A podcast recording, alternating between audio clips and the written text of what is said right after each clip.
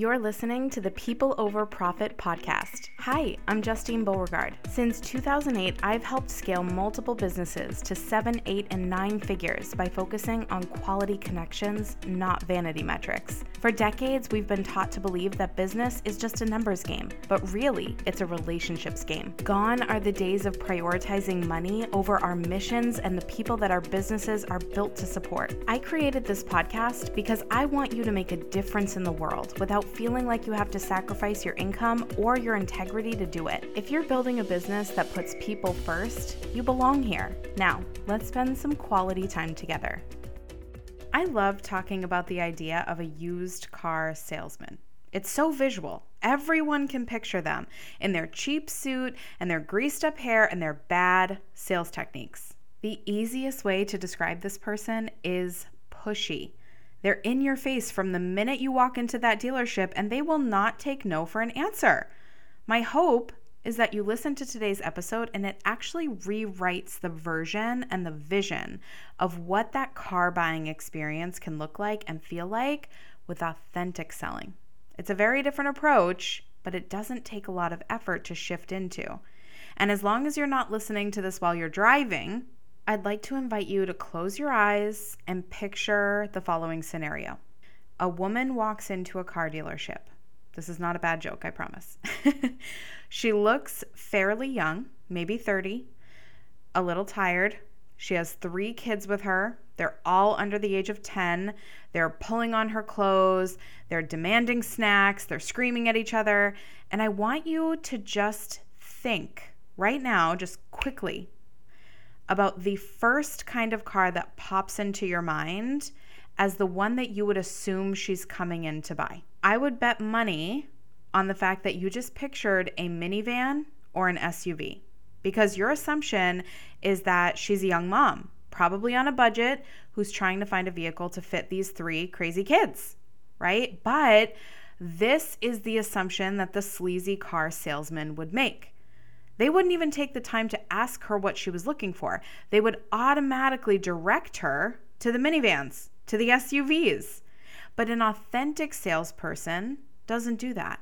We don't make assumptions. We ask questions. We observe. We're curious. We're patient. What kind of car is this person going to walk over to when she comes into the dealership? What kinds of questions is she going to ask? What does she want? If I were selling cars, that is exactly what I would do. Those are the questions I would think about and ask. And what you might find when you take that approach is that this woman is actually a nanny for high income families. She's been in law school for the past few years and finally just got offered her dream job and amazing opportunity working for an incredible law firm making $250,000 a year. She starts her job on Monday and she doesn't want to wait for the weekend to buy a new car because she knows this dealership has a child care room and her friend is actually the full-time care specialist who oversees that area, which is why she came here.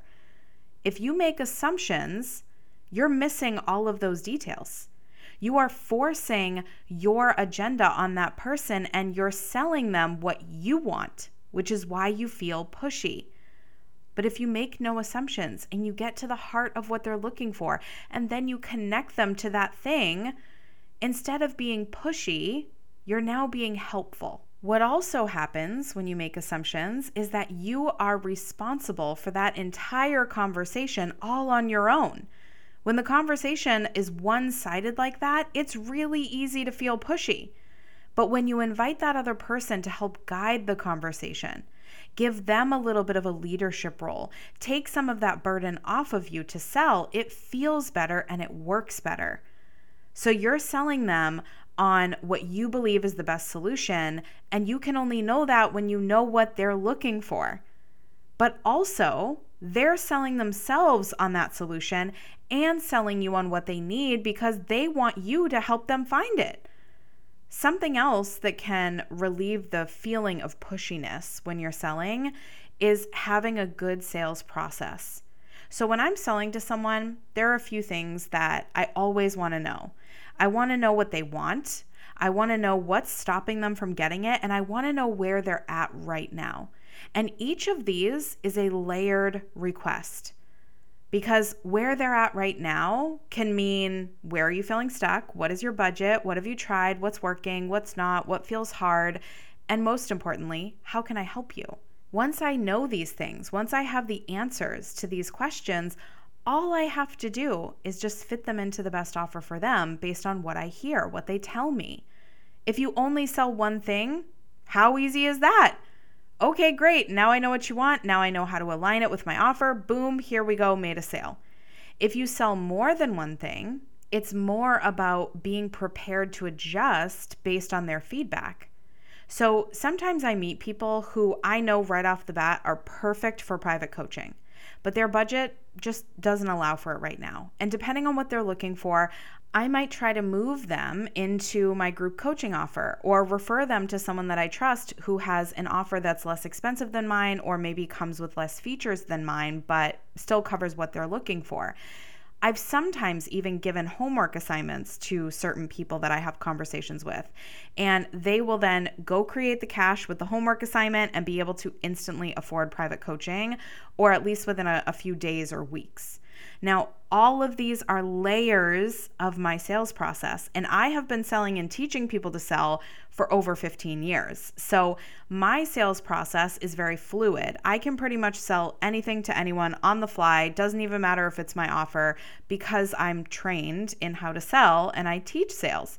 But you might have to start a little bit more rigid and then grow into a more fluid sales process, which is not a problem, by the way. It all begins with knowing who you're talking to, what they're needing, what you're offering, and how to align all of that beautifully. And you can do that with any level of sales skills.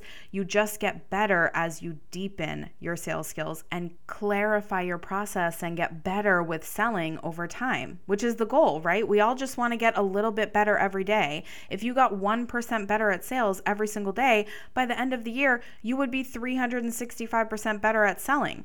And 365% better at selling means 365% more likelihood that you're going to close more sales. Now, I also want to invite you to think about how you feel when your partner asks you what you want for dinner on a daily basis. I don't know about you, but this is a struggle in my house every night. what do you want for dinner? I don't know. Okay, we go back and forth. But imagine one night you just know what you want. You know what you want for dinner, and your partner comes up to you and says, Hey, what do you want for dinner? And you say, You know what? I'd love Chinese food tonight. Or let's order a pizza. You don't feel pushy. And I want you to think about why you don't feel pushy. Partly, it's because they asked you what you wanted. So, what does that mean for selling? You're going to try inviting your prospects to ask you more questions so that you can be responsive instead of initiating everything yourself, right? Less pushy. Another reason you don't feel pushy is because you already know what you want. And if they're asking you, that means they probably don't. And isn't this often the case with your prospects too? All they know is that they're hungry right? For whatever it is that you offer. And you know, Chinese food or pizza is going to taste really good. So when you make that suggestion and you're open to feedback, that conversation feels a lot more easy and less pushy. And learning the skills of negotiation also helps. Because if your partner comes back and says, you know what, love that, but I think I'm really in the mood for fried chicken instead. Now you can have a dialogue, a conversation about what they've just brought to the table. And I want you to put that in a sales context. So if a prospect says, I'm not really interested in whatever offer you just presented them, all you have to do is rely on your process to filter through the different options and make sure that you get them what they need. It will all feel more smooth and natural the more you do it. And there's a lot to be said about conviction, by the way, throughout this entire process, because sales is a transfer of conviction.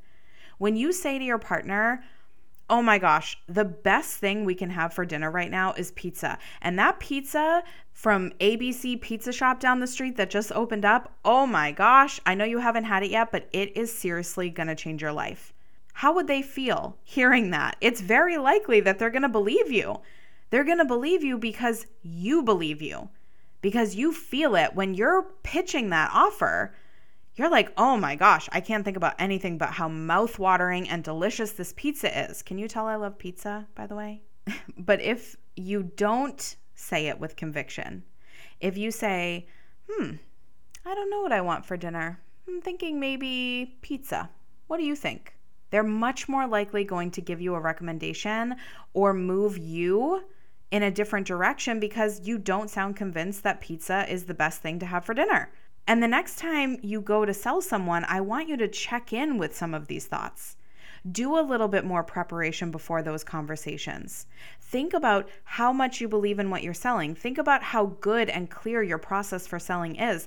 Think about what you need to know to make that sale with the least amount of effort. Think about how you can stay curious and how you can make less assumptions.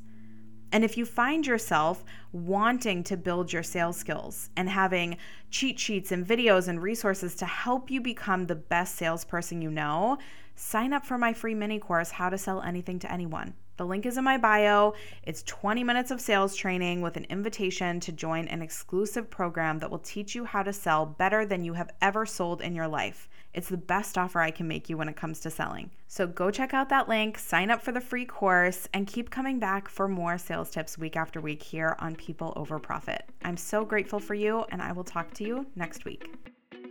If you found this episode helpful, feel free to tag me with your thoughts and feedback at Justine Beauregard Coach on Instagram or Facebook. And if you have ideas for future episodes, I'd love to hear them. Just send an email to justine at justinebeauregard.com. And if you haven't yet, don't forget to click that subscribe button and rate and review the show. Your feedback means a lot to me and allows us to keep learning and growing together. I'll see you next week.